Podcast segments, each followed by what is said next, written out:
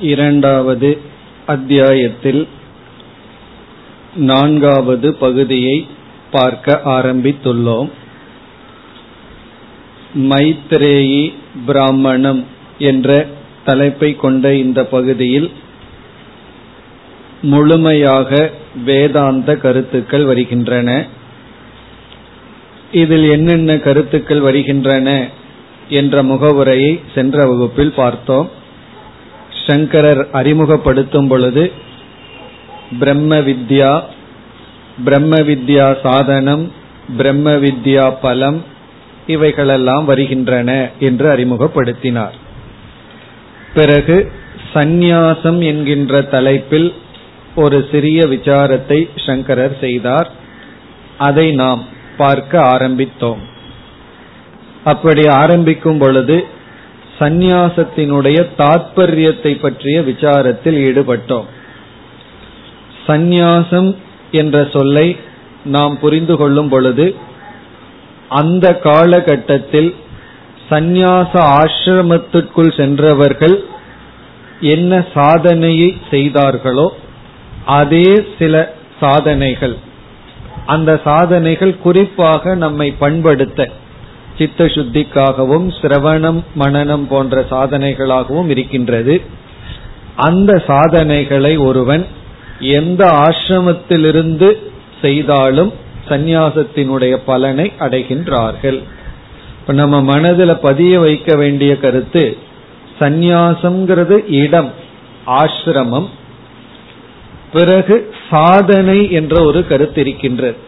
அந்த சாதனை தான் நமக்கு பலனை கொடுக்குமே தவிர ஆசிரமம் மட்டும் நமக்கு பலனை கொடுக்கார் மீறினா சித்த சுத்தியை கொடுக்கலாம்.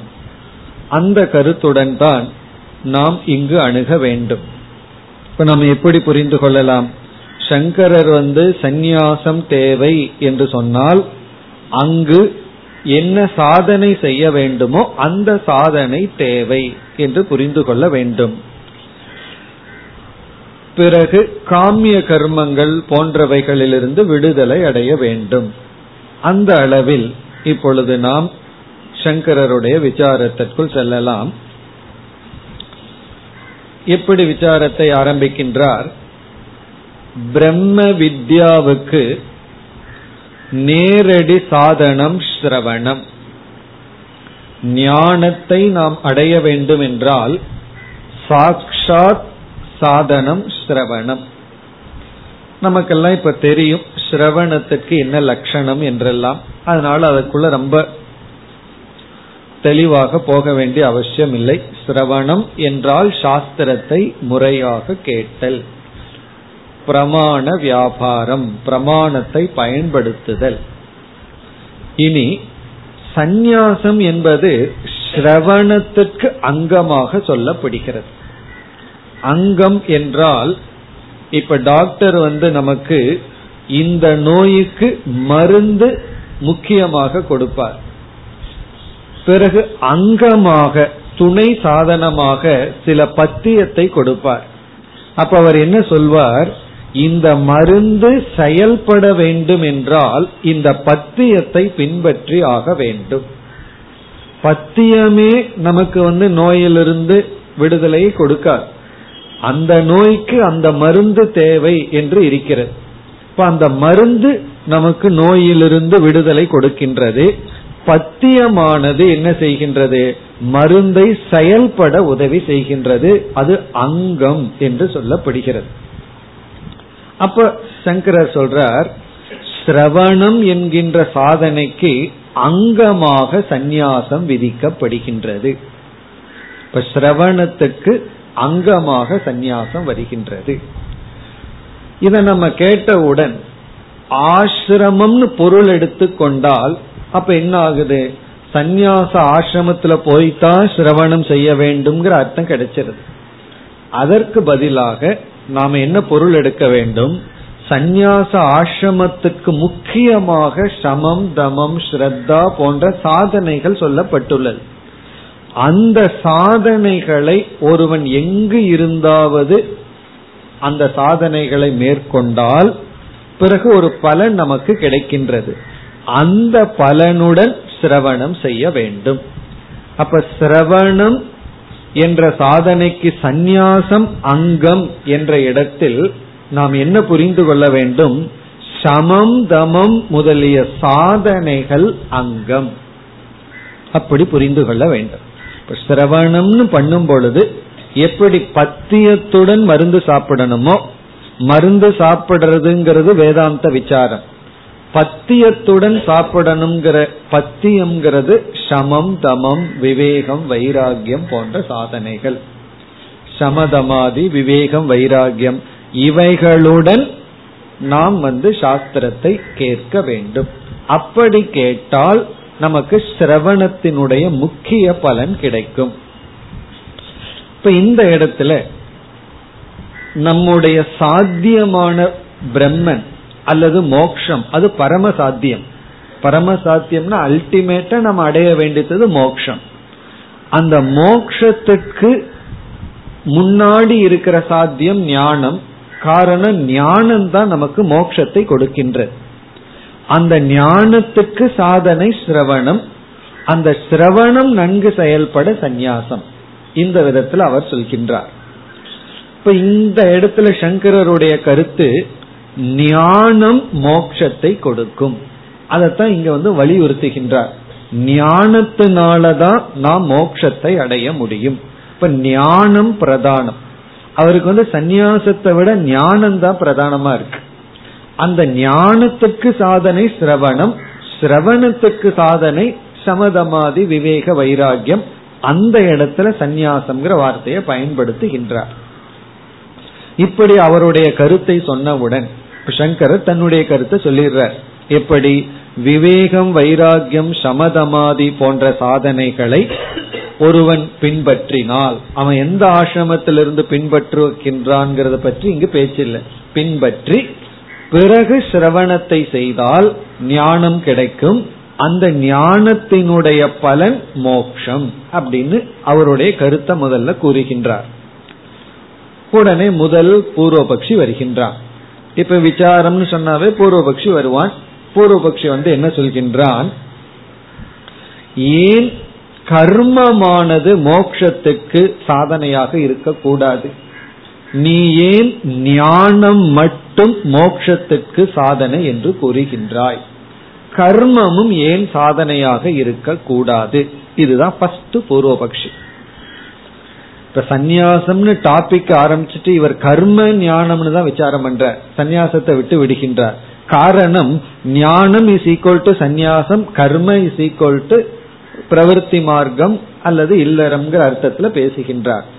அப்ப விசாரம் இப்ப எப்படி வருகின்றதுன்னா பூர்வபக்ஷி முதல் பூர்வபக்ஷியே கர்மத்தினால ஏன் மோட்சத்தை அடையக்கூடாது? நீ ஏன் கர்மத்தை தவிர்க்க சொல்கின்றாய்? ஞானத்தினாலதான் மோட்சத்தை அடைய முடியும்னு ஏன் சொல்கிறாய்? இது ஃபர்ஸ்ட் பூர்வபக்ஷி. பூர்வபக்ஷி சங்கரரை பார்த்து கேட்கின்றான் நீ ஏன் ஞானத்தினால மோட்சம்னு சொல்ற? இப்ப பூர்வபக்ஷி ஏன் இப்படி கேக்குறான்னா ஞானத்தினால மோட்சம் அப்படின்னா சிரவணம் வந்து ஞானத்திற்காக பண்ணியாகணும். சிரவணம் நல்லா பண்ணணும் அப்படின்னா சந்நியாசம் தேவை. பூர்வபக்ஷியினுடைய அபிப்பிராயம் நான் சந்நியாச ஆசிரமமே எனக்கு வேண்டாம். சந்நியாசாசிரமத்துல சொல்ற சாதனையும் எனக்கு வேண்டாம். நான் இல்லறத்துல இருந்துதான் இருந்து கொண்டுதான் இருக்க விரும்புறேன். பிரவருத்திலேயே இருக்க விரும்புறேன். கர்மத்தை செய்து கொண்டு இருக்க விரும்புறேன். அப்படின்னா என்ன? நான் வந்து கண்டிப்பா சிரவணம் பண்ணணுங்கிற அவசியம் இல்லை என்னுடைய பிரவருத்தியில இருந்து கொண்டே நான் ஏன் மோட்சத்தை அடையக்கூடாது? இதுதான் பூர்வபக்ஷி. அவனுக்கு சந்நியாச ஆசிரமம்னு ஒண்ணு வேண்டாம் அதுல சொல்லப்படுகின்ற சாதனையும் வேண்டாம். நேரடியா நான் ஏற்கனவே கருமத்தில் இருக்கேன் அந்த கருமத்திலிருந்து நான் ஏன் மோட்சத்தை அடையக்கூடாது? இது பூர்வபக்ஷியினுடைய கேள்வி. அதுக்கு சங்கரருடைய பதில். சங்கரர் என்ன பதில் சொல்றார்? முதல் பதில் கர்மத்துக்கு இதுதான் சாத்தியம் என்று ஏற்கனவே உபனிஷத்துக்களில் நிச்சயம் செய்யப்பட்டு விட்டது. கர்மனக சாத்திய நிச்சயம் கிருதம். கர்மத்துக்கு ஒரு கர்மத்தினால இவ்வளவுதான் சாத்தியம் அடைய முடியும். கர்மத்திலிருந்து இவ்வளவு தூரம்தான் பலன் போக முடியும்னு ஏற்கனவே நிச்சயம் செய்யப்பட்டு விட்டது உபனிஷத்தில். அந்த இவ்வளவு தூரம்னு சொல்றமே அந்த தூரத்துக்குள்ள மோட்சம் வரவில்லை. மோக்ஷங்கிற பலன் கர்மத்தினுடைய சாத்தியமாக பேசப்படவில்லை. பிறகு என்ன பேசப்பட்டுள்ளது என்றால் மனுஷ்யலோக பித்ருலோக தேவலோக இதுதான் கர்மத்தினுடைய பலன். மனுஷலோகம் பித்ருலோகம் தேவலோகம். இதை நம்ம எப்படி புரிஞ்சுக்கிறோம்? கர்மம் பண்ணுனா இந்த உலகத்துல புண்ணியத்தை அடைஞ்சு சுகமா இருக்கலாம். சோம்பேறியா இருந்தா வாழ்க்கையில முன்னேறவே முடியாது. கர்மம் பண்ணோம் அப்படின்னா கர்மத்துல ஈடுபட்டால் இந்த உலகத்துல நல்லா செழிப்பா செல்வத்தோடு வாழலாம். பிறகு இறந்ததற்கு பிறகு பித்ருலோகம் சொர்க்கலோகம்னு லோகத்துக்கு போலாம். பிறகு வேறு லோகத்திலேயே டாப் மோஸ்ட் லோகம் இருக்கே பிரம்ம லோகம் அதுக்கு மேல நம்ம சம்சாரத்துல அடையக்கூடியது எதுவும் இல்லை அது வரைக்கும் போலாம். இவ்வளவுதான் கர்மத்தினுடைய பலன் என்ற லிமிட் ஏற்கனவே சாஸ்திரத்துல சொல்லப்பட்டு விட்டது. அப்படி இருக்கும் பொழுது கர்மத்துக்கு சொல்லாத பலனை நீ எப்படி கர்மத்திடமிருந்து எதிர்பார்ப்பாய்? இதுதான் சங்கரருடைய கேள்வி. இப்ப சங்கரர் என்ன சொல்றார்? கர்மத்தினுடைய பலன் இவ்வளவுதான் நிச்சயிக்கப்பட்டு விட்டது. அந்த நிச்சயத்துல மோக்ஷம்னு எங்கும் வரவில்லை. இது முதல் கருத்தா சொல்றார். பிறகு இரண்டாவது கருத்தா என்ன சொல்கின்றார்? இந்த கர்மம் இருக்கே அது எதிலிருந்து உற்பத்தி ஆகுதுன்னு பாருன்னு கேக்குறார். கர்மத்தினுடைய உற்பத்தியை பார்த்தோம் அப்படின்னா இறுதியில மூல காரணம்னு போய் பார்த்தா அவித்யா என்று கூறுகின்றார். கர்ம அவித்யா ஜென்யம் கர்மத்தினுடைய உற்பத்தி பார்த்தோம்னா இறுதியில போனோம்னா அது அவித்யால தான் போய் முடிகின்ற. அது எப்படி என்றால் கர்மத்துக்கு நேரடியான காரணம் வந்து நம்முடைய உடல் மனம்னு சொல்லலாம். ஏன்னா உடல் மனம் வாக்குதான கர்மம் பண்ணுது. சரி இந்த குறிப்பிட்ட கர்மம் பண்றதுக்கு என்ன காரணம்? எந்த கர்மம் வேணாலும் பண்ணலாமே. இந்த செயலை செய்வதற்கு என்ன காரணம்னா இச்சா ஆசைன்னு சொல்றோம். அடுத்த கேள்வி இந்த ஆசை தான் ஏன் வந்தது? அப்படின்னா சரீர அபிமானம். சரீர அபிமானம் ஏன் வந்ததுன்னா ஆத்ம அனாத்ம அத்தியாசம். அத்தியாசம் தான் ஏன் வந்தது? அஜானம் இப்படி கர்மம் பண்றதுக்கு காரணம் ஆசை. ஆசைக்கு காரணம் உடம்புல இருக்கிற அபிமானம். உடம்பில் இருக்கிற அபிமானத்துக்கு காரணம் அத்தியாசம். அத்தியாசத்திற்கு காரணம் அவித்யா என்று அறியாமையினுடைய விளைவுதான் கர்ம. இப்ப சங்கரர் சொல்றார் அறியாமையின் தோன்றிய கர்மம் அதனுடைய பலனும் அவித்யாவுக்குள்ளதான் அடங்கும் அப்படின்னு சொல்ற அறியாமையிலிருந்து தோன்றிய கர்மம் அந்த கர்மத்திலிருந்து தோன்றிய பலன் இருக்கே அது அவித்யாவை தாண்டி போகாது. ஏன்னா கர்மமே அவித்தியிலிருந்து உற்பத்தி ஆயிருக்கு அவித்தியிலிருந்து உற்பத்தியான கர்ம அதிலிருந்து உற்பத்தியாகின்ற பலன் அவித்யை தாண்டி செல்லாது அதுவும் அவித்யாவுக்குள்ளதான் இருக்கும். அப்படின்னா அனித்தியமாகத்தான் இருக்கும். நித்தியமான பலன் வராது. ஏன்னா இதுவே அனித்தியமான அல்லது அஜானத்திலிருந்து அவித்யாவிலிருந்து வந்துள்ளது. அதை இப்பொழுது கூறுகின்றார். இப்ப அவித்யிலிருந்து தோன்றிய கர்ம அந்த கர்மத்திலிருந்து தோன்றிய பலன் அவித்யக்குள்ளதான் இருக்கும். நாம் இங்க வித்யாவை பற்றியும் மோட்சத்தை பற்றியும் நித்தியத்தை பற்றியும் பேசுகின்றோம். ஆகவே கர்ம சாதனை அல்ல. கர்ம வந்து மோட்சத்திற்கோ ஞானத்திற்கோ சாதனை அல்ல. காரணம் கர்மத்தினுடைய தோற்றம் அவித்யா. இது வந்து ஒரு ஸ்டெப் முதல்ல வந்து கர்மத்துக்கு இவ்வளவுதான் சாத்தியம்னு சொன்னார். ஏன்னா உபனிஷத்தே சொல்லுது இதற்கு மேல சாத்தியத்தை அங்க சொல்லப்படவில்லை. அடுத்தபடியா கர்மமே அவித்தியிலிருந்து தானே தோன்றியுள்ளது. அவித்தியிலிருந்து தோன்றிய கர்மத்தினுடைய பலன் வித்யாவாக இருக்காது. இனி அடுத்த கருத்து என்ன சொல்றாருன்னா இப்ப வந்து அஃபென்ஸுக்கு போறார். இது வரைக்கும் டிஃபென்ஸ்ல இருந்த சங்கரர் அடுத்தது என்ன சொல்றார்? இந்த கர்மம் இருக்கே அது ஞானத்துக்கு சாதனை அல்ல அப்படிங்கிறது மட்டுமல்ல மோட்சத்துக்கு சாதனை அல்ல அப்படிங்கறதோட நாங்க நிற்கவில்லை. ஒரு ஸ்டேஜுக்கு மேல போனோம்னா ஞானத்துக்கும் மோக்ஷத்துக்கும் இந்த கர்மம் தடையாக இருக்கின்றது. பிரதிகூலமாக இருக்கின்றது. அப்படி சொல்கின்றார். முதல்ல வந்து இது சாதனை அல்லன்னு சொன்னார். கர்மத்திலேயே இருந்துட்டு இருக்கிறது சாதனை அல்லன்னு சொல்லிட்டு இருந்தவர் இந்த கர்ம தடையாகவே இருக்கின்றது என்று சொல்கின்றார். எப்படி என்றால் கர்மம் வந்து ஒரு சாத்தியத்துக்கு பயன்படுகிறது. விசாரம்ங்கிறது வந்து வேறு ஒரு சாத்தியத்திற்கு பயன்படுகிறது. இப்போ விசாரம் ஞானத்துக்கு பயன்படுவது விசாரம். இப்ப விசாரம்னு ஒரு சாதனை கர்மம்னு ஒரு சாதனை. இந்த கர்மம்னா என்னன்னு ஒரு வேக்னஸ் இருந்துட்டு இருக்கு நம்ம விசாரத்துல தெளிவாகும். இப்ப கர்மம்னு ஒரு சாதனை விசாரம்னு ஒரு சாதனை. விசாரத்தினுடைய பலன் ஒன்று கர்மத்தினுடைய பலன் வேறு. இப்போ விசாரத்தினுடைய பலன் வேணும்னு நீ கர்மத்தை செய்யறது அப்படிங்கிறது அந்த விசாரத்திலிருந்து கிடைக்கின்ற பலனை விட்டு விலகி போவதற்கு சமம் அப்படின்னு சொல்ற அதற்கு இங்கு கொடுக்கப்படுகின்ற உதாகரணம் என்னன்னா ஒருத்தன் வந்து ரொம்ப பசியோடு இருக்கான். பசியோடு இருக்கிறவனுக்கு பசியை நீக்குவதற்கு என்ன சாதனை என்றால் உணவு தான் அவனுக்கு உணவை கொடுத்து சாப்பிட சொல்லணும். அப்போ உணவை கொடுத்து அவன் சாப்பிடுவதுங்கிறது பசிங்கிற ஒன்றிலிருந்து விடுதலை அடைய சாதனை. அதற்கு பதிலா அவனை வந்து பசியா இருக்கும் போது அவனுக்கு உணவை கொடுத்து சாப்பிட சொல்றதுக்கு பதுவா இரண்டு கிலோமீட்டர் ஓடுன்னு சொல்றான். எப்படி இருக்கும்னா. இப்போ பசியா இருக்கிறவன ரெண்டு கிலோமீட்டர் ஓட சொன்னோம் அப்படின்னா என்ன ஆகும்? இது பசிய போக்காது. முதல்ல என்ன சொல்லலாம்? ரெண்டு கிலோமீட்டர் ஓடுறது வந்து பசியை நீக்காதுன்னு சொல்லலாம். அடுத்தது என்ன சொல்லலாம் தெரியுமோ? பசியை கொஞ்சம் அதிகப்படுத்தும்.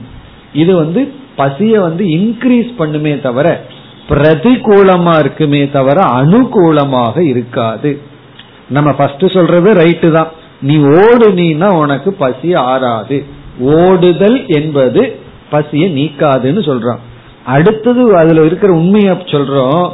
நீ ஓட ஆரம்பிச்சீன்னா பசி அதிகமாகுமே தவிர பசி வந்து உனக்கு நீங்காது. அதே போல கர்மத்துல இருக்க இருக்க அது மோட்சத்துக்கு சாதனை இல்லைங்கிறது ஒரு பட்சமா இருக்கிறத விட அதுவே நமக்கு தடையாக இருக்கும். எப்பொழுது சித்த சுத்தி அடைந்ததற்கு பிறகு அதற்கு முன்னாடி கர்மத்தை எல்லாம் நம்ம ஒத்துக்கிறோம். கர்ம கண்டிப்பா தேவைன்னு ஒத்துக்கிறோம். அதற்கு பிறகு வந்து கர்மம் தடையாகவே இருக்கும்.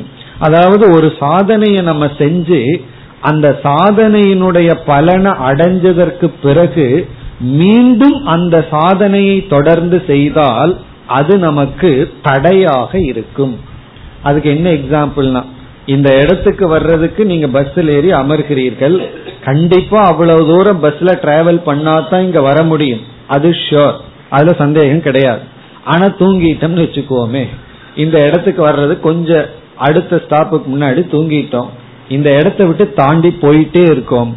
இப்ப பஸ்ல பிரயாணம் பண்றது சாதனை. இந்த இடத்துக்கு மேல தாண்டி போற பிரயாணம்ங்கிறது வந்து சாதனை அல்லங்கிறத விட என்ன சொல்றோம்? விலகி சென்று கொண்டு இருக்கின்றோம் அப்படிங்கிற கருத்தை சொல்கின்றார். எப்படி என்றால் இந்த கர்மமானது நமக்கு எதை கொடுக்குது அப்படின்னா கர்த்திருவ புத்தி போக்திருத்துவ புத்தி இதையெல்லாம் கொடுத்து அனாத்மாவில அதிக அபிமானத்தை வைக்க செய்கின்றது. இப்ப கர்மம் வந்து அனாத்மாவில அபிமானம் வைக்க செய்யுது. நாம செய்யற விசாரம் இருக்கு அது அபிமானத்தை விட சொல்லுது. அப்ப ரெண்டு ஆப்போசிட் தானே. அதாவது கர்மத்திலேயே இருக்க இருக்க அபிமானத்திலிருந்து விடுதலை அடைய முடியாது என்று சொல்லி அப்ப சொல்றார் ஆகவே கர்மத்தை துரத்தல் என்பது சாதனை ஆகின்றது எப்படி சாதனையாகின்றது? கர்மத்தை துறக்கிறதுனால நம்ம வந்து பிரதிகூலமா செய்வதில்லை. பிரதிகூலமா செய்வதில்லை அப்படின்னா அனாத்ம அபிமானத்தை நம்ம வளர்த்தி கொள்வதில்லை. அதே சமயத்தில் அதற்கு பிறகு நம்ம விசாரத்தில் ஈடுபடுகின்றோம். இப்ப இந்த இடத்துல நம்ம எப்படி புரிந்து கொள்கின்றோம்? அதாவது நம்ம கர்மத்தை துறக்கும் பொழுது சித்த சுத்தி அடைஞ்சதற்கு பிறகு கர்மத்தை துறக்கும் பொழுது நம்ம அந்த காலத்தில் விசாரம்ங்கிற சாதனையில ஈடுபட்டு நம்ம ஞானத்தை அடைகின்றோம். இப்ப கர்மத்தை துரத்தல் என்பது சாதனை ஆகின்றது. அந்த கர்மத்தை துரத்தல் தான் சந்நியாசம். இப்ப நம்ம எப்படி புரிஞ்சுக்கணும்? நம்ம ஆரம்ப காலத்துல சித்த சுத்தி இல்லாதப்ப கர்ம யோகத்துல ஈடுபட்டு டிரான்சாக்சன்லயே ஈடுபட்டு இருப்போம் அதிக காலம் சர்வீஸ் வேற ஏதாவது பண்ணிட்டு இருப்போம் சித்த சுத்தி வர வர நம்முடைய கடமைகளை நம்ம மாத்திக்கிறோம். அதாவது அதிக நேரம் நம்மிடம் இருந்து கொண்டு குறைவான நேரத்துல செயல்பட்டு கொண்டிருக்கின்றோம். இருக்கிற நேரத்தை எதற்கு பயன்படுத்துறோம்? விசாரத்திற்கு பயன்படுத்துகின்றோம். அதைத்தான் சங்கரர் கூறுகின்றார். இந்த பிரவருத்தியில கொஞ்சம் விட்டு நிவர்த்தி மார்க்கத்துக்கு வந்து விசாரம் சமம் தமம் முதலிய சாதனைகளில் ஈடுபட வேண்டும். அப்ப என்ன சொல்றார்? நம்முடைய இச்சை என்னைக்குமே சாத்தியத்துலதான் இருக்கு. நம்மளுடைய ஆசை சாதனையில கிடையவே கிடையாது. ஆனால் ஒரு நியதி என்னன்னா நமக்கு ஒரு சாத்தியம் லட்சியத்துல எவ்வளவு ஆசை இருக்கோ அதே அளவு ஆசை சாதனையிலையும் வந்து விடுமா. காரணம் என்ன? அந்த சாதனை தானே அந்த லட்சியத்துல நம்ம கொண்டு போய் விடுது. அப்போ சாத்தியத்தில் இருக்கின்ற ஆசை சாதனையில் வருகின்றது. இப்பொழுது சாத்தியம் வேண்டான்னு சொன்னா சாதனை என்ன பண்ணணும்? வேண்டான்னு விட்டுறணும். எனக்கு சாத்தியம் வேண்டாம் ஆனா சாதனை வேணும்னு சொன்னா அது கான்ட்ரடிக்ஷன் நான் எங்கேயுமே டிராவல் பண்ண மாட்டேன் அப்படின்னு சொல்லிட்டு ஒரு கார் வாங்கி நிறுத்தி வச்சிருக்கோம்னு வச்சுக்கோமே. என்ன பிரயோஜனம்? நான் படிக்க மாட்டேன்னு சொல்லி புஸ்தகம் வாங்கி வச்சுட்டோம்னா என்ன பிரயோஜனம்? இப்ப சாத்தியம் வேண்டான்னு சொன்னா சாதனையும் வேண்டாம். கர்மத்தினால அடையப்படுகின்ற சாத்தியத்தில் வைராகியம் உங்களுக்கு வந்து விட்டால் அதனுடைய சாதனையான கர்மத்தை விட்டுத்தான் ஆக வேண்டும் என்று சங்கரர் கேட்கிறார். இப்ப எனக்கு சொர்க்கலோகம் வேண்டாம். எனக்கு பணம் வேண்டாம் இருக்கிறது போதும். நான் என்ன வச்சிருக்கிறேனோ அதுல எனக்கு திருப்தின்னு சொல்லி மனதுல ஒரு வைராகியம் வந்து விட்டால் பிறகு சாத்தியத்துல விருப்பம் இல்லைங்கும் போது சாதனையை விட்டுத்தான் ஆக வேண்டும் என்று இங்கு கூறுகின்றார். ஏன்னா சில சமயங்கள்ல சாத்தியத்துல விருப்பம் இருக்காது கர்மத்திலேயே விருப்பம் வந்துடலாம் அந்த ரஜோகுணத்துல எனக்கு வந்து கர்மம் பண்ணி ஒன்னு பலன் வேண்டாம் ஆனா கர்மம் பண்ணிட்டு இருக்கணும். ஏதாவது ஒரு ஆக்டிவிட்டிஸ் இருந்துட்டு இருக்கணும். சில பேர் சொல்வார். சில பேர் வந்து இருபதாயிரம் ரூபாய் சம்பளம் வாங்கிட்டு ஒர்க் பண்ணிட்டு இருப்பார். ரிட்டையர்ட் ஆயிடுவார்கள். அதற்கு பிறகு மூவாயிரம் ரூபாய் சம்பளத்துல போய் வேலை செஞ்சுட்டு இருப்பார்கள். அவங்க கிட்ட கேட்டோம்னா உனக்கு இருபது லட்சம் ரூபாய் பேங்க்ல போட்டு வச்சிருக்கீங்க. வீடு கட்டியாச்சு. எத்தனையோ பண்ணியாச்சு. இது எதுக்கு வேலை செய்யறீங்கன்னு கேட்ட என்ன சொல்வார்கள் தெரியுமோ? வீட்டுல இருக்க முடியல. நம்மளால போர் அடிக்குது. எப்படி டைம் பாஸ் பண்றதுன்னு தெரியல. அப்ப அவங்க சொல்லுவாங்க நான் பணத்துக்காக போகல. நான் இருபதாயிரம் ரூபாய் சம்பாரிச்சு தேவையானதெல்லாம் சேர்த்து வச்சுட்டேன் இப்ப வந்து பேருக்கு போயிட்டு இருக்கேன் அப்படின்னு என்ன கர்மத்திலேயே பற்று சாத்தியத்துல பற்று கிடையாது. காரணம் என்னன்னா ரஜோகுணம். நம்ம வந்து செயல்பட்டு செயல்பட்டு சும்மா நம்மால் இருக்க முடியல. இந்த இடத்துல சங்கரர் சொல்றார் என்ன பண்ணணும்னா கர்மத்தை விட்டு விசாரம்ங்கிற சாதனைக்கு வர வேண்டும். அங்கு சமதமம்ங்கிற சாதனைக்கு வர வேண்டும். சும்மா இருந்து பழக வேண்டும். அது முடியலன்னா போங்கன்னு சொல்ற. முடியல இருந்து பழகணும் சங்கர சொல்லல என்னால முடியலன்னா ஓகேன்றுவார். ஆனால் சந்நியாசம் அவர் சொல்றது என்ன அப்படின்னா கர்மத்திலையும் பற்ற விட்டு கர்மத்தினுடைய சாத்தியத்திலையும் பற்றை விட வேண்டும். அதற்கு பேரு தான் சந்நியாசம். இப்ப சந்நியாசம் இஸ் ஈக்வல் டு கர்மத்திலும் கர்ம பலனிலும் விடுகின்ற பற்று. மூன்று லோகம் இகலோகம் பரலோகத்தில் இருக்கிற பற்று. பிறகு அதை கொடுக்கிற கர்மத்திலும் பற்றின்மை. ஆனால் ஒருவர் சந்நியாச ஆசிரமத்தை எடுத்துட்டாருன்னு வச்சுக்கோமே எடுத்துட்டு அவர் கர்மத்திலேயே இருக்காருன்னு வச்சுக்கோமே அப்ப வந்து பேருக்கு சந்நியாச ஆசிரமம் வந்திருக்கே தவிர அவருடைய சாதனைகள் எல்லாம் கர்மத்தில் இருக்கிறதுனால அவருக்கு என்ன கிடைக்கும்னா சந்நியாசத்தினுடைய பலன் கிடைக்காது கர்மத்தினுடைய பலன் சித்த சுத்தி கிடைக்கும். அல்லது வந்து இகலோக பரலோக சுகம் கிடைக்கும். ஒருவர் சந்நியாச ஆசிரமத்துக்கு போயிட்டார். இருக்கிறது சந்நியாச ஆசிரமம். ஆனா சாதனை பண்றது என்னன்னா கர்மம் தான் மார்னிங் டு ஈவினிங் ஃபுல் பிஸியா ரெண்டு செல்போன் வச்சுட்டு அப்படியே சர்வீஸ் ஏதோ பண்ணிட்டு இருக்காருன்னு வச்சுக்கோமே. அதனால பாவம் எல்லாம் வந்துறாரு ஏன்னா நல்லதுதான் பண்றார். அவருக்கு என்ன கிடைக்கும்னா சந்நியாச ஆசிரம பலன் கிடைக்காது. பிறகு கர்மத்தினுடைய பலன் கண்டிப்பா கிடைக்கும். சித்த சுத்தி கிடைக்கும். மன கொஞ்சம் கொஞ்சமா சுத்தி கிடைக்கும். பிறகு மேல் லோகம் நல்ல லோகத்திற்கு செல்லலாம். இப்படி இங்கு சங்கரர் எதை வலியுறுத்துகிறார்னா கர்மத்தினுடைய பலன் சுகம் போகம் பிறகு கர்மமே. அப்ப நமக்கு சத்துவ குணம் வந்திருக்க வேண்டும். நம்ம சத்துவ குணத்தை அடைஞ்சு சத்துவ குணம் இருந்தா தான் விசாரம் ஞான யோகத்திற்கான சாதனையில் ஈடுபட முடியும். அதைத்தான் இங்கு சொல்கின்றார். நீ முமுட்சுவாக மாறி வைராகியாக மாறியதற்கு பிறகு நீ கர்மத்தையும் விடணும் கர்மத்தினுடைய சாத்தியத்தையும் விட வேண்டும். அதுதான் சந்நியாசம். அது விடுவதுவே சாதனையாக மாறி விடுகின்றது. அப்பொழுதுதான் நீ வந்து விசாரத்தில் ஈடுபட்டு ஞானத்தை அடைந்து மோட்சத்தை அடைய முடியும். இவ்விதத்துல பதில் கூறுகின்றார். இந்த முதல் பூர்வபக்ஷத்திற்கான பதில் முடிவடைகிறது. இனி இதே பூர்வபக்ஷம் என்ன பண்றா ஒரு ஸ்டெப் இறங்கி வர்றான்.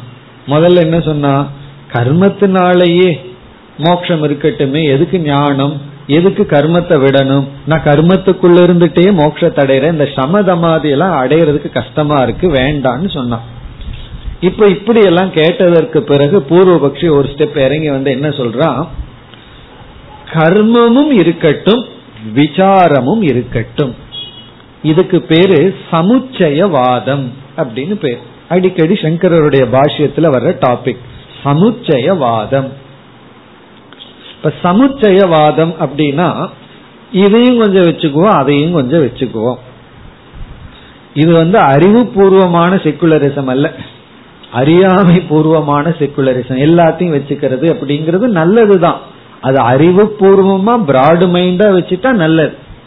ஆனால் அறியாமையினாலே அதை செய்யலாங்கிறதுக்கு உதாரணம் இந்த சமுச்சயம் தான் அறியாமையினாலே எல்லாத்தையும் போட்டு வச்சுக்கிறது. அது பயத்தினால அறியாமையினால. இப்ப இவன் என்ன சொல்றான்? பூர்வபக்ஷி என்ன சொல்கின்றான்? நம்ம என்ன பண்ணுவோம்? கர்மமும் பண்ணிட்டு இருப்போம். எல்லா செயலையும் பண்ணிட்டு இருப்போம். ஒரு ஒரு டைம் பார்ட் டைம் அது எந்த டைம் வேணாலும் வச்சுக்கலாம். பிப்டி பர்சன்டோ சிக்ஸ்டி பர்சன்டோ உங்க இஷ்டம். ஆனால் கர்மத்தையும் பண்ணிட்டு இருக்கணும். பிளஸ் விசாரத்தையும் பண்ணுவோமே. ரெண்டு சேர்ந்து மோட்சத்தை கொடுக்கட்டும்னு எடுத்து கொள்ளலாம். கர்மத்தை நான் விடமாட்டேன். காரணம் என்னன்னா வேதத்தினுடைய முதல் பகுதியே கர்மகாண்டமா இருக்கு. நான் கர்மத்தை விடுறதுங்கிறது ஒரு வேதத்தினுடைய ஒரு பகுதியையே துறக்கிறதுக்கு சமம். நான் வேதத்தை துறக்க தயாரா அல்ல வேதத்தை நான் முழுமையா எடுத்துக்கொள்ள விரும்புகின்றேன். ஆகவே வேதத்தினுடைய கர்மகாண்டமும் வேண்டும் வேதாந்தமும் வேண்டும் ஞான காண்டமும் வேண்டும் ரெண்டையும் சேர்ந்து செய்யலாம். அப்படின்னு என்ன? ஒரு நாள் கிளாஸுக்கு வரலாம் ஒரு நாள் ஹோமத்துக்கு போகலாம் அப்படின்னு அர்த்தம். ஒரு நாள் பூஜை பண்ணிட்டு இருக்கலாம் ஒரு நாள் வேதாந்தம் படிக்கலாம். அப்படியே மிக்ஸ் பண்ணிக்குவோமே. ரெண்டு சேர்ந்து போகட்டுமே அப்படின்னு பூர்வபக்ஷி சொல்கின்றான். இந்த சமுச்சயவாதம்ங்கிறது வந்து நம்ம வந்து பிரவர்த்தி மார்க்கத்தில் இருந்துட்டு இருக்கணும் எல்லா கடமையும் பண்ணிட்டு இருக்கணும் அதே சமயம் விசாரமும் பண்ணலாமே. அதுதான். இனி இதற்கு பதில். ஒவ்வொன்றாக நம்ம பார்க்கலாம். இதற்கு சங்கரர் வந்து பதில் சொல்றார். சங்கரர் என்ன சொல்றார்? அப்படி கிடையாது. சமுச்சயமும் நடக்காது. அப்படின்னு சொல்ற சமுச்சயம்னா கர்மத்தையும் ஞானத்தையும் சேர்த்த முடியாது. அப்படின்னு முதல்ல பதில் சொல்ற. அது இம்பாசிபிள் அதுவும் முடியாதுன்னு சொன்ன உடனே ஃபர்ஸ்ட் பூர்வபக்ஷி வந்து என்ன சொல்றான் இப்படி சொன்ன உடனே சங்கரர் வந்து அதுக்கான ஆர்குமெண்ட் ஆரம்பிக்கிறதுக்கு முன்னாடியே பூர்வபக்ஷி என்ன சொல்றான் நான் ஏன் சமுச்சயம் வேணும்னு சொல்றேன்னா யாராலையும் ஆசைகளை துறக்க முடியாது. காம தியாகசிய அசம்பவாத் அப்படின்னு பூர்வபக்ஷி ஃபர்ஸ்ட் சொல்றான் உன்னால் ஆசையை விட முடியுமா? சும்மா சொல்லலாம். ஆனா விட முடியாது. இப்ப மனதுல ஆசை இருக்கத்தான் இருக்கு. நல்லா சாப்பிடணும் நல்ல வீடு வேணும் நல்லா இருக்கணுங்கிற ஆசை. பிறகு இறந்தாலும் திடீர்னு மோட்சம் கிடைக்கலன்னா ரிசர்வ் பண்ணி வச்சுக்குவோம். எதற்கு? சொர்க்கத்துக்காவது ரிசர்வ் பண்ணி வைப்போம். மோட்சம் வேணும்னு நினைச்சிட்டு சொர்க்கத்தை எல்லாம் விட்டுட்டோம் அப்படின்னா வேற எங்காவது போயிருவோம். மோட்சமும் கிடைக்காம. அதனால வந்து நமக்கு மோட்சம் கிடைக்கலன்னா சுகத்துக்கு போ சுக கொடுக்கின்ற லோகம் வேணும். இந்த லோகத்தில் இருக்கும் பொழுதே நம்ம என்னைக்குமே பெட்டர் பெட்டர்னு போயிட்டு இருக்கோம் அப்படிங்கும் போது யாராலையும் ஆசையை துறக்க முடியாது. வைராகி என்பவன் கிடையாது அப்படின்னு பூர்வபக்ஷி சொல்லிட்டு அதனாலதான் நான் சொல்றேன் அந்த ஆசையும் தீர்த்துக்குவோம்.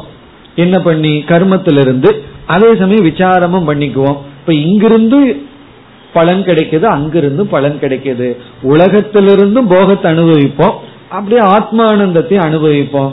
நீ என்ன சொல்ற? உலகத்தை விட்டுட்டு ஆத்மானந்தத்துக்கு போன்னு சொல்றேன் நான் உன்னை விட இன்டெலிஜென்டா இருக்கேன். ரெண்டையும் வச்சுக்குவோமே. உலக சுகத்தையும் அனுபவிச்சுட்டு இருப்போம் எல்லாரோடையும் சேர்ந்து ஊர்வம்பும் பேசிட்டு இருப்போம் எல்லாத்தையும் விட்டுட்டு வெறும் வேதாந்தத்துக்கு மட்டும் வான்னு சொல்றேன். நான் அப்படி இல்லையே. ரெண்டு வச்சுக்குவோமே அப்படின்னு பூர்வபக்ஷி சொல்கின்றான். இனி வந்து சங்கரர் பதில் சொல்றார். அவருடைய பதில் வந்து நீ பிருகதாரண்யகோ உபனிஷத் படிக்கல அப்படிங்கிற ஃபர்ஸ்ட் பதில. தைகி பிருகதாரண்யக்கம் ந ஸ்ருதம் அப்படின்னு சொல்ற உனக்கு நீ வந்து இந்த பிருகதாரண்யக உபனிஷத் படிக்காதனால இப்படி பேசுற. உபனிஷத்துல என்ன சொல்லியிருக்கு அப்படின்னா ஏஷனாத்ரய தியாகம்னு உபனிஷத்துல பேசப்பட்டிருக்கு. ஒருவன் வந்து எல்லா விதமான ஆசைகளையும் துறக்க முடியும். துறந்துள்ளான் கிம் பிரஜயா கரிஷ்யாமக அப்படின்னு ஒரு பகுதி இருக்கு. நம்ம பார்க்க போறோம். அதாவது ஒருவன் வந்து பிரஜைனால என்ன பலன் பொருள்னால என்ன பலன் சொல்லி ஒருவனால் எல்லா விதமான ஆசைகளையும் ஏஷனான ஆசை திரயம்னா மூன்று விதமான ஆசை. அதெல்லாம் நம்ம பின்னாடி பார்ப்போம். எல்லா விதமான ஆசைகளையும் துறக்க முடியும்னு உபனிஷத் சொல்லி உள்ளது. பிறகு சொல்றார் அனுபவ பிரமாணமும் அவ்விதம் உண்டு. இந்த உலகத்துல விராகிகள் இருக்கின்றார்கள்.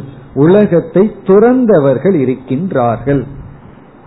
நான் பார்க்கலையேன்னு சொன்னா அதுக்கு நான் என்ன பண்ண முடியும்னு கேக்குற. நீ போய் பாரு. அதை பாக்குறதுக்கே உனக்கு கொஞ்சம் புண்ணியம் வேணும். அதாவது நீ பார்க்கவில்லை. ஆனால் உலகத்தில் விராகிகள் இருக்கின்றார்கள். ஆசையை துறக்க முடியும். முடியாதுன்னு உனக்கு முடியாததா இருக்கலாம். துறந்தவங்களை நீ பார்க்காம இருக்கலாம். இப்ப அனுபவத்துல பார்த்தோம் அப்படின்னா உலகத்தில் ஆசைகளை துறந்தவர்கள் இருக்கின்றார்கள். அப்படி சொல்லி சங்கர சொல்றார் அவன் ஆசையை திறந்துட்டான்னு சொன்னா ஆசையை பூர்த்தி செய்யற கர்மத்தை வச்சுட்டு அவன் என்ன பண்ணுவான்? ஆகவே கண்டிப்பாக கர்மத்தை விட்டு விடுவான். விசாரத்திற்கு மட்டும் அவன் வருவான்.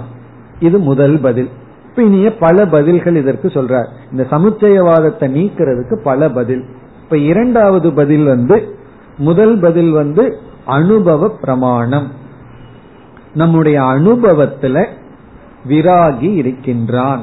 கர்மத்தை துறக்க முடியும். ஏன்னா கர்ம பலனையும் அவன் திறந்துட்டான். ஏன் கர்மத்தை துறக்க முடியாது?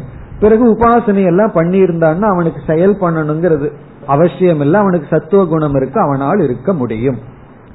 இனி இரண்டாவது பதில் ஸ்ருதி பிரமாணம்.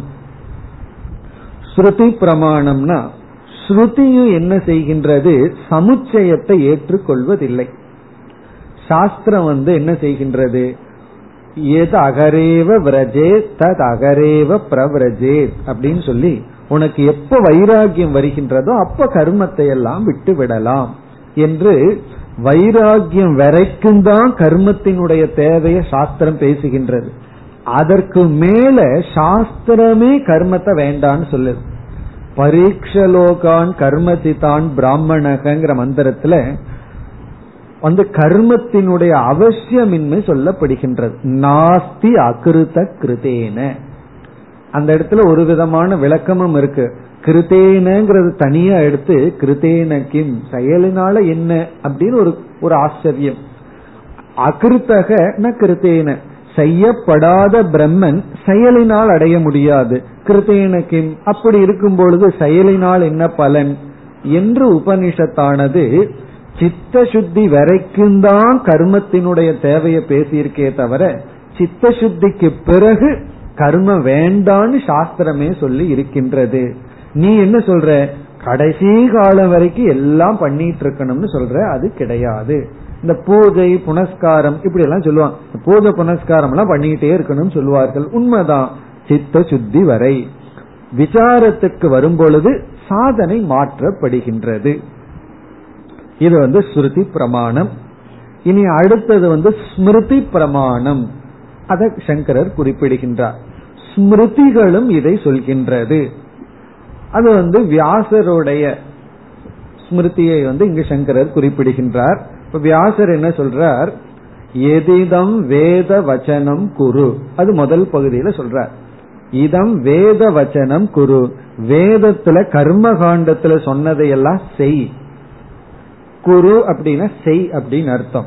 அதற்கு பிறகு கர்ம தியஜ அப்படின்னு வியாசர் சொல்றார். எதிதம் வேத வச்சனம் குரு கர்ம தியஜ அதாவது வேதம் சொன்ன கர்மத்தை எல்லாம் செய்யி பிறகு கர்மத்தை விட்டு விடு. இது யார் சொல்றா? இதுவும் வியாசர் சொல்லி இருக்கின்றார் ஸ்மிருதி சொல்கின்றது. அப்ப இதுல நமக்கு என்ன கிடைக்கின்றது?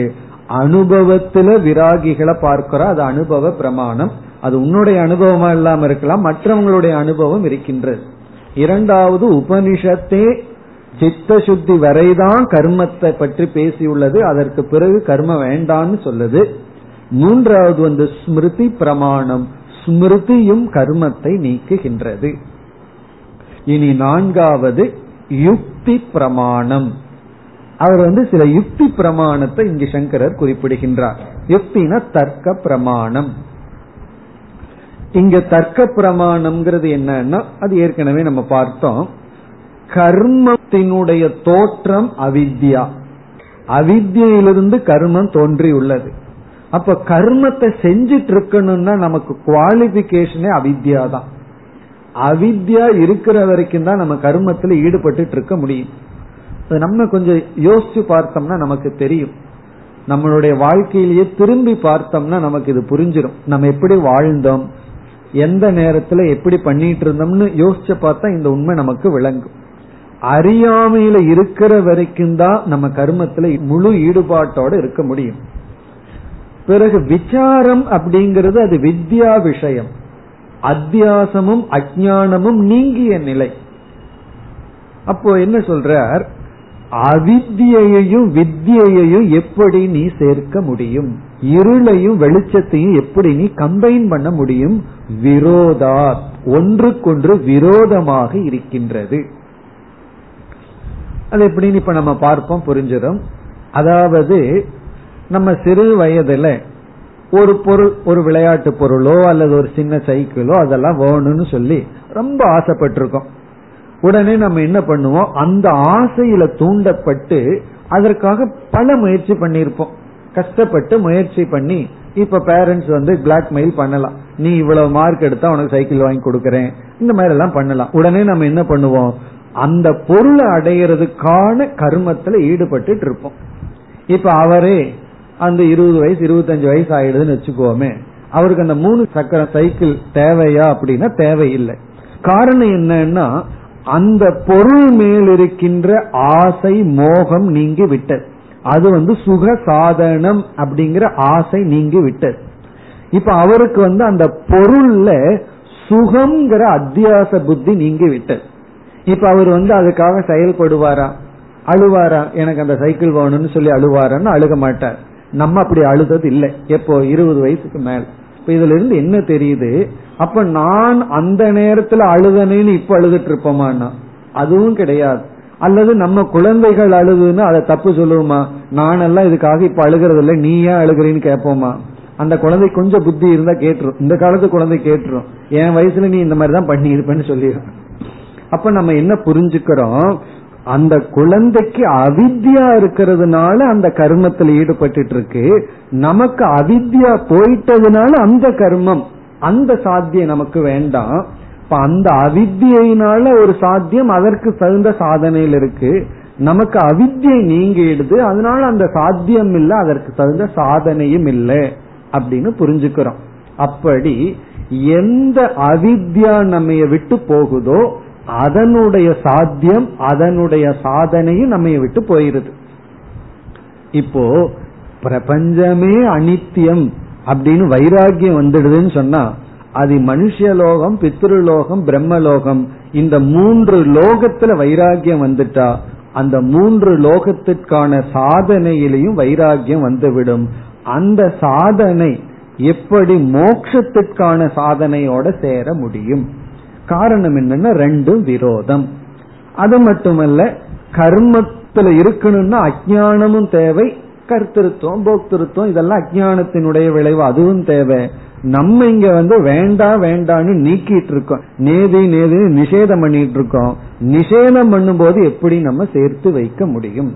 வீட்டை கிளீன் பண்றதும் குப்பையை கொட்டி வச்சுக்கிறது எப்படி சமமா நடக்கும்? சமுச்சயம் பண்ண முடியாது. குப்பையும் கொட்டி வச்சுக்கணும். கிளீனும் பண்ணணும்னா முடியாது. ஏதோ ஒண்ணுதான் செய்ய முடியும். ஆகவே யுக்தி விரோதம்.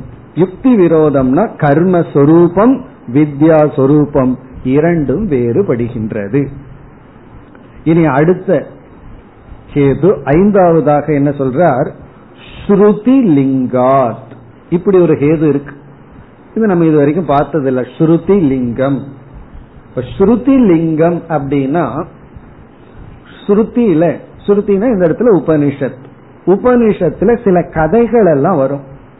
அந்த கதைகளை நம்ம பார்த்துட்டு கதைகளிலிருந்து ஏதாவது ஒரு வேதாந்த தத்துவத்தை நம்ம அனுமானம் செய்தால் யூகித்தால் அதற்கு பேரு ஸ்ருதி லிங்கம் ஸ்ருதி லிங்கம்னா ஸ்ருதி நேரடியா அங்க சொல்லல.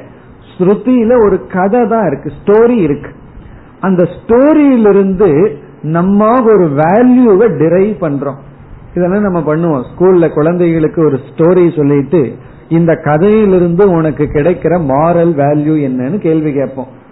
உடனே அந்த கதையை நல்லா சிந்திச்சு அதிலிருந்து அந்த வேல்யூவை நம்ம டிரைவ் பண்ணி எடுக்கணும். அப்படி உபனிஷத்துல கதை கேட்போம் நம்ம. அந்த கதையிலிருந்து ஒரு கருத்தை எடுத்தோம்னா அது நேரடியாக எடுக்க முடியாது கொஞ்சம் யூகிச்சு சிந்திச்சு தான் எடுக்க முடியும். அப்படி எடுக்கிற கருத்துக்கு பேரு ஸ்ருதி லிங்கம் இப்ப எங்க ஸ்ருதி லிங்கம்னா அப்படியே சங்கரர் வந்து இந்த சாப்டரை கனெக்ட் பண்றார். இப்ப இங்க கதை என்னன்னு நம்ம மந்திரத்துக்குள்ள பார்க்க போறோம். கதை என்னன்னா யாக்ஞவல்யர் இல்லறத்துல இருக்கார். அவர் வந்து தன்னுடைய மனைவிக்கு சொத்தை கொடுத்துட்டு நான் வீட்டை விட்டு போறேன் சந்நியாசத்துக்கு போறேன்னு சொல்றார். அதுதான் கதை. அந்த முழுமையான கதையை நம்ம மந்திரத்துக்குள்ள போகும்போது பார்ப்போம். இப்ப இங்க என்ன கதை என்ன ஸ்டோரி அப்படின்னா யாக்ஞவல்யர் இல்லறத்திலிருந்து விடுதலையாகி செல்கின்றார். அவர் சந்நியாசத்தை எடுத்துக்கிறேன் அப்படின்னு மனைவியிடம் சொல்லிட்டு சொத்தையெல்லாம் உங்ககிட்ட கொடுத்துட்டு நான் போறேன்னு சொல்றார். இதுதான் ஸ்டோரி இப்ப என்ன சொல்றார்? இந்த ஸ்டோரியிலிருந்து நமக்கு என்ன தெரிகிறது அப்படின்னா இவருக்கு வந்து கர்மம் தேவையில்லை. கர்மத்தினுடைய தேவை இருந்திருந்தா இவர் எப்படி சந்நியாசம் எடுத்திருக்க முடியும்? இப்ப இவர் மோட்சத்துக்கு போற விரும்புற இவருக்கு கர்மம் தேவையில்லைங்கிறது இந்த கதையிலிருந்து தெரிகிறது. கர்மம் கண்டிப்பா இவருக்கு தேவைப்பட்டிருந்தால் எதற்கு? மோக்ஷத்திற்கு. மோக்ஷத்தை அடையிறதுக்கு கர்மம் ஒரு தேவையாக இருந்திருந்தால் யாக்கியவல்யர்னால வீட்டை விட்டு போயிருக்க முடியாது. இப்ப கர்மத்தை துறந்துட்டு போறதுங்கிற கதையிலிருந்து கர்ம மோக்ஷத்துக்கு தேவையில்லைன்னு தெரிகிறது. அது ஒரு ஸ்ருதி லிங்கம் எடுக்கிறார். இரண்டாவது ஸ்ருதி லிங்கம் என்ன அப்படின்னா யாக்கியவல்யருக்கு இரண்டு மனைவி அதுல ஒரு மனைவி வந்து எனக்கு நீ சொத்தை கொடுத்தா போதும் சந்தோஷமா அனுப்பிச்சுட்டுற. இனி ஒரு மனைவி தான் ஒரு கேள்வி கேட்கின்றா. அந்த கேள்விக்கு பதிலாகத்தான் நம்ம வந்து இந்த பகுதியை பார்க்க போறோம். அப்ப என்ன சொல்றார்? இந்த மைத்ரேயி என்கின்ற ஒருத்திக்கு இவர் பிரம்ம வித்யாவை உபதேசம் பண்றார். அது ஒரு கதை. இந்த கதையிலிருந்து நமக்கு என்ன தெரியுதுன்னா மைத்ரேயி எந்த விதமான கர்மத்துக்கும் அதிகாரத்துவத்தை அடையவில்லை. ஏன்னா அப்பெல்லாம் ஆண்கள் தான் கர்மத்துக்கு அதிகாரம். சந்தியாவதனம் பண்றது மற்றதுக்கெல்லாம் அப்போ கர்மம் இல்லாத ஒருத்தருக்கு இவர் உபதேசம் பண்றார். இவன் என்ன சொல்றான்? கர்மமும் விசாரமும் சேர்ந்து போகணும்ங்கிறான். இப்ப கர்மமும் விசாரமும் சேர்ந்தா தான் மோட்சம்னா கர்மமே இல்லாத ஒரு இடத்துல இவர் எப்படி உபதேசிக்க முடியும்?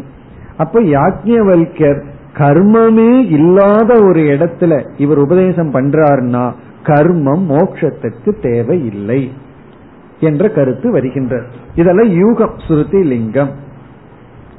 அதாவது மைத்ரேயி வந்து வேதத்தினுடைய கர்மகாண்டத்தை பின்பற்றணுங்கிற நியதி கிடையாது. ஏன்னா அதுக்கு தகுதி அதிகாரம் மைத்ரேயிக்கு கொடுக்கப்படவில்லை. அப்படின்னு என்ன? மைத்ரேயி வந்து வேதத்தினுடைய முழு கர்மகாண்டத்தை பின்பற்றவில்லை. ஏதோ சித்த சுத்திக்கு இருந்து கொண்டார்களே தவிர கர்மகாண்டத்தை பின்பற்றல. கர்மகாண்டத்தை பின்பற்றாத மைத்ரேயிக்கு உபதேசம் பண்றதிலிருந்து என்ன தெரிகிறதுனா அந்த கர்மகாண்டம் தேவையில்லைன்னு தெரிகின்றது. இப்படி புரிந்து கொள்ள வேண்டும். இனி மூணாவது சுருதி இங்க ஒன்னு இருக்கு. அதுவும் இங்கேயே வருகின்றது. இங்க என்ன வருகிறதுனா இதெல்லாம் வரப்போற பகுதி. அதாவது எந்த ஒருவன் மிக முக்கியமான கருத்து நம்ம நல்ல விசாரமா தெளிவா பார்க்க போறோம்.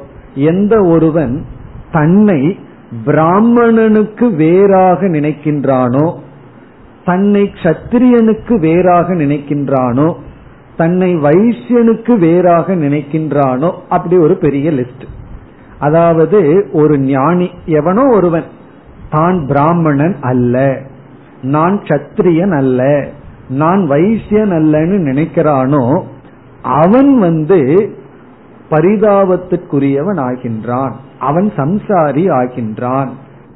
பிறகு யார் ஒருவன்?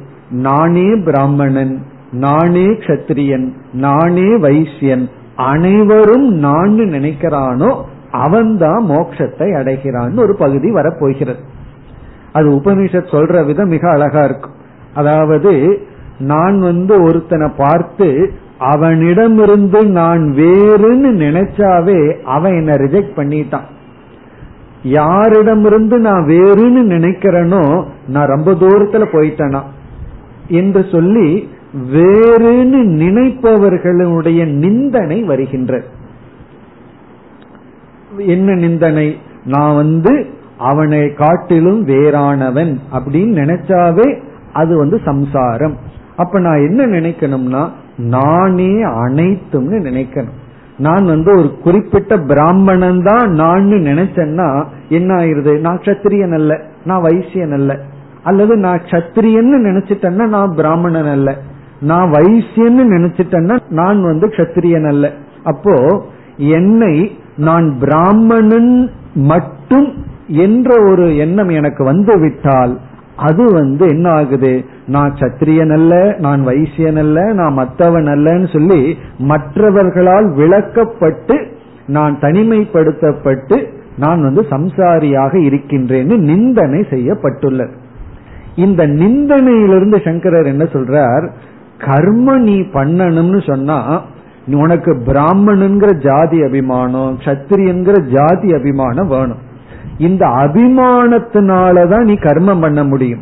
ஆனா உபனிஷத்தோ என்ன சொல்லுது? அந்த அபிமானம் வந்து உனக்கு சம்சாரத்தை கொடுக்குதுன்னு அபிமானம் நிந்திக்கப்பட்டுள்ளது.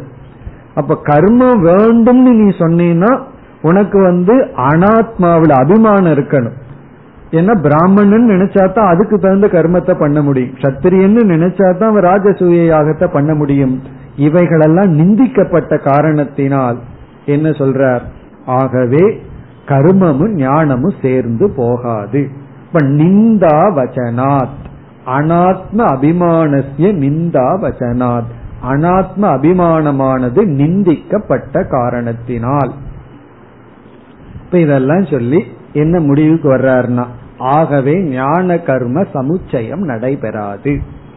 இப்ப இந்த இடத்துல நம்ம பிராக்டிக்கலா என்ன புரிந்து கொள்ள வேண்டும்னா இந்த கர்ம கர்மன்னு நம்ம சொல்லிட்டு இருக்கிறோமே அது ஆக்சுவலி என்னன்னா எந்த ஒரு செயலை நம்ம பின்பற்றி அது வந்து ஜபமாகலாம் ஆகலாம் பூஜை ஆகலாம் அல்லது சமுதாய சேவையாகலாம் அல்லது நம்ம வீட்டுல செய்கின்ற கடமையாகலாம் எதை பின்பற்றி நம்ம சித்த சுத்தி அடைஞ்சமோ அந்த கர்மங்கள்.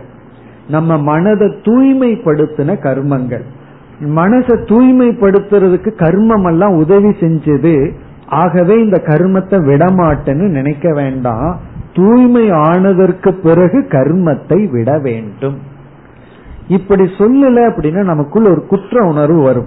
இவ்வளவு நாளா நான் பூஜை பண்ணிட்டு இருந்தேன். இவ்வளவு நாளா ஜபம் பண்ணிட்டு இருந்தேன். இவ்வளவு நாளா கோயிலுக்கு போயிட்டு இருந்தேன். யாத்திரை போயிட்டு இருந்தேன். இப்ப அதெல்லாம் விடணுமா? ஒரு பயம் வந்துடும் அதுக்கப்புறம் வீட்டுல வந்து எல்லா சாமிகளையும் வச்சுட்டு ஒவ்வொரு ஃபங்க்ஷனுக்கும் பெருசா பூஜை பண்ணிட்டு இருப்போம். அன்னைக்கு பார்த்தோம்னா முக்கால்வாசி நேரம் கிச்சன்ல தான் இருப்போம். விதவிதமான பக்ஷணம் பண்ணிட்டு இதெல்லாம் என்னன்னா இந்த ரிச்சுவல்ல இருந்து காலம் எல்லாம் அதுலயே போயிருது உழைப்பும் போயிருது ஆரோக்கியமும் போயிருது. இதெல்லாம் தேவை சித்த சுத்தி வரை. சித்த சுத்தி வந்து விட்டா எந்த கர்ம எனக்கு உதவி பண்ணுச்சோ அதையே விட்டாக வேண்டும். அப்படி விடணும் அப்படிங்கறத வந்து ஞான காண்டத்துல சற்று தெளிவா சொல்லி ஆகணும் ஆணித்தரமா சொல்லி ஆகணும் அப்பொழுதுதான் குற்ற உணர்வு நமக்கு வர. இப்ப வந்து கீதை படிக்கலாம் ஒரு ஒன் ஹவர் அல்லது வந்து விஷ்ணு சகசரநாமத்தை சேன் பண்ணலாம். நமக்கு ஆப்ஷன் இருக்கு.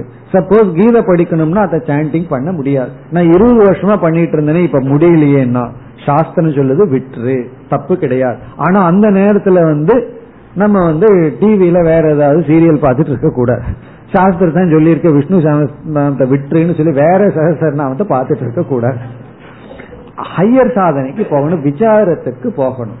நம்ம வந்து உன்னை விடறோம் அப்படின்னா விட்டுட்டு அடுத்த சாதனைக்கு போகணுமே தவிர அதுக்கு கீழே போக கூடாது. கீழே போகும்போது விடுறோம் அப்படின்னம்னா வழிக்கு விழுகிறோம்னு அர்த்தம். அது விடுறோம்னு அழுகிறோம். விழுகிறது வேற விடுறது வேற. ஒரு படியிலிருந்து காலை எடுக்கிறோம் அப்படின்னா மேலையும் வைக்கலாம் கீழையும் விழுகலாம் கீழையும் வைக்கலாம். அப்போ கர்மத்தை பண்ணிட்டு இருக்கிற நமக்கு தேவையான சுத்தி வந்ததுக்கு அப்புறம் கர்மத்தை விடுவதற்கு நமக்கு ஒரு பயம் வரும் குற்ற உணர்வு வரும். அது இல்லைன்னு சொல்றதுதான் இந்த விசாரம். அதான் பிராக்டிக்கலா சமுச்சயவாதம் கர்மத்தினுடைய கண்டனத்தினுடைய தாற்பயமே இதுதான். பிறகு இறுதிய என்ன சொல்றோம்? சமுச்சயத்தை நாம ஒத்துக்கிறது இல்ல அந்த சமுச்சயத்தை ரெண்டா பிரிச்சிடறோம். ஒன்று சம சமுச்சயம் இனி ஒன்னு கிரம சமுச்சயம். சம சமுச்சயத்தை தான் இவ்வளவு நேரம் பேசணும். சம சமுச்சயம்னா ஒரே காலத்தை கர்மமும் பண்ணிட்டு இருக்கிறது விசாரத்துல இருக்கிறது. அது முடியாது. கிரம சமுச்சயம்னா ஒரு காலத்துல கர்ம இனி ஒரு காலத்துல விசாரம். அதை நம்ம ஏற்றுக்கொள்கின்றோம். கிரமம்னா படிப்படியா. முதல்ல கர்மம் தான் ஒருவரிடம் போய் நம்ம வந்து தத்துவம் போதம் படிக்கலாம் விசாரம் பண்ணலாமான்னா எனக்கு அதெல்லாம் வேண்டாம். நான் என்னுடைய பகவான பூஜை பண்ணிட்டு நைவேத்தியம் பண்ணிட்டு கும்பிட்டு இருக்கேன் ஜபம் பண்ணிட்டு இருக்கேன். அதுவே போதும்னு சொல்கிறார்கள் வச்சுக்கோமே. நம்ம போதும்னு அவர்களுக்கு ஒரு கையெடுத்து கும்பிட்டு வந்தார் காரணம் என்ன? இருக்கட்டும் அதுல. எவ்வளவு நாள் இருக்காங்களோ இருக்கட்டும். இல்லையே அவர் இந்த பிறவை பூராமே இருந்துருவாங்களேன்னு இருக்கட்டுமே. நமக்கு தான் எத்தனையோ பிறவி இருக்கு. ஒரு விதமான கெஞ்சத்தனமும் கிடையாது. இப்பவே முடிக்கணும்னு அடுத்த பிறவையில வரட்டும். அப்படி எத்தனை பிறவியில கர்மத்தில் இருந்தாலும் தப்பு கிடையாது. அது வந்து கிரமம். அதற்கு பிறகு விசாரத்திற்கு வர வேண்டும். இப்ப இந்த கருத்துடன் சங்கரர் வந்து இந்த விசாரத்தை முடிவு செய்கின்றார். அதாவது சந்நியாசத்தினுடைய தலைப்பை சொல்லி சந்நியாசம்ங்கிறது தேவை அப்படிங்கிறார். இங்க சந்நியாசங்கிறத நம்ம வந்து கர்ம கர்ம தியாகம். காரணம் என்னன்னா கர்ம பலன்லையும் தியாகம் அதனால கர்மத்தையும் தியாகம்னு புரிந்து கொள்கின்றோம். இப்ப இந்த முகவுரையுடன் நம்ம வந்து இந்த அத்தியாயத்திற்கு செல்ல வேண்டும். இப்பொழுது நம்ம முதல் மந்திரத்தை பார்ப்போம். मैत्रेयी इति गोवाच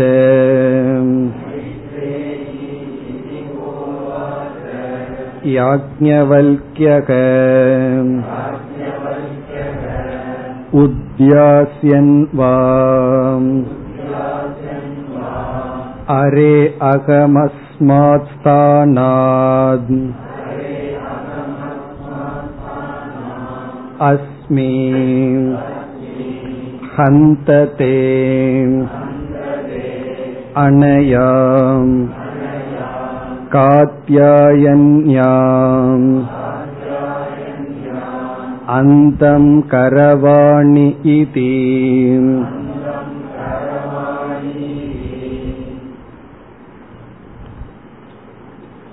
முதல் மந்திரத்தில் கதை ஆரம்பமாகின்றது மைத்ரேயி இதீக உவாச்ச யாஜ்ஞவல்யக யாஜ்ஞவல்யர் என்பவர் யாஜ்ஞவல்யக உவாச்ச. இவ்விதம் கூறினார். யாஜ்ஞவல்யக யாஜ்ஞவல்யர் என்பவர் உவாச்ச இவ்விதம் கூறினார். எப்படி மைத்ரேயி இதி. மைத்ரேயி என்று தன்னுடைய மனைவியை அழைக்கின்றார். மைத்ரேயிங்கிறது தன்னுடைய மனைவியினுடைய பெயர் மனைவியை அழைக்கின்றார். ஹே மைத்ரேயி. இது வந்து அட்ரஸ் பண்றது மைத்ரேயி என்று அழைத்து இவ்விதம் கூறுகின்றார். என்ன சொல்றார் என்றால் யாக்ஞவல்யருக்கு மைத்ரேயி என்கின்ற ஒரு மனைவி காத்தியாயினி என்கின்ற இனி ஒரு மனைவி. அவருக்கு இரண்டு மனைவிகள். மைத்ரேயி காத்தியாயனி. இப்ப மைத்ரேயிடம் சொல்றார் இப்ப என்ன சொல்றாருங்கிறத பார்த்துட்டு ஒவ்வொரு சொல்லுக்கான அர்த்தத்தை பிறகு பார்ப்போம். இப்ப மைத்ரேயை அழைச்சி என்ன சொல்றார்? நான் இந்த இல்லறம்ங்கிற ஸ்தானத்திலிருந்து விலகி செல்கின்றேன். சந்நியாச ஆசிரமத்துக்கு செல்ல இருக்கின்றேன். இந்த ஸ்தானத்தை விட்டுட்டு நான் வந்து சந்நியாசத்துக்கு செல்ல இருக்கின்றேன். நான் இப்பொழுது செல்ல போகின்றேன். நான் சந்நியாசத்தை எடுத்துக்கொள்ள போறேன். அப்ப நான் என்ன செய்யறேன் அப்படின்னா என்னுடைய சொத்து இருக்கல்லவா ப்ராப்பர்ட்டி அதை சமமாக பிரித்து உங்க இருவருக்கும் கொடுத்து விடுகின்றேன். என்னுடைய ப்ராப்பர்ட்டி எல்லாத்தையும் உங்களுக்கு கொடுத்துட்டு சமமா பிரிச்சு கொடுத்துட்டு நான் சந்நியாச ஆசிரமத்தை எடுத்துக் கொள்கின்றேன் அதனால என்ன ஆகுதுன்னா உனக்கும் அதாவது மைத்ரேயாக இருக்கின்ற உனக்கும் காத்தியாயினிக்கும் இருக்கின்ற தொடர்பானது அந்து விட போகின்றது. உங்க ரெண்டு பேர்த்துக்கு இனிமேல் ரிலேஷன்ஷிப்பே கிடையாது. அப்பதானே சண்டையும் வராது. காரணம் என்ன? நீங்க ரெண்டு பேரும் ரிலேட்டடா இருக்கீங்க அதற்கு காரணம் நான். இப்ப நான் வந்து என்ன செய்கின்றேன் உங்க ரெண்டு பேர்த்துக்கு சமமா என்னுடைய சொத்தை கொடுத்துட்டு நான் சென்று விடுகின்றேன். அதனுடைய விளைவு என்னன்னா இனிமேல் உங்க ரெண்டு பேர்த்துக்கு எந்த சம்பந்தமும் கிடையாது. இதுதான் கதை. இதுதான் முதல் மந்திரத்தில் வருகின்றது. அடுத்த வகுப்பில் ஒவ்வொரு சொல்லாக எடுத்து பொருள் பார்ப்போம். ஓம் போர் நமத போர்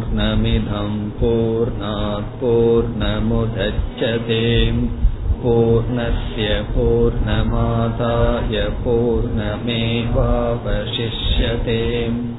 ॐ शान्ति शान्ति शान्तिः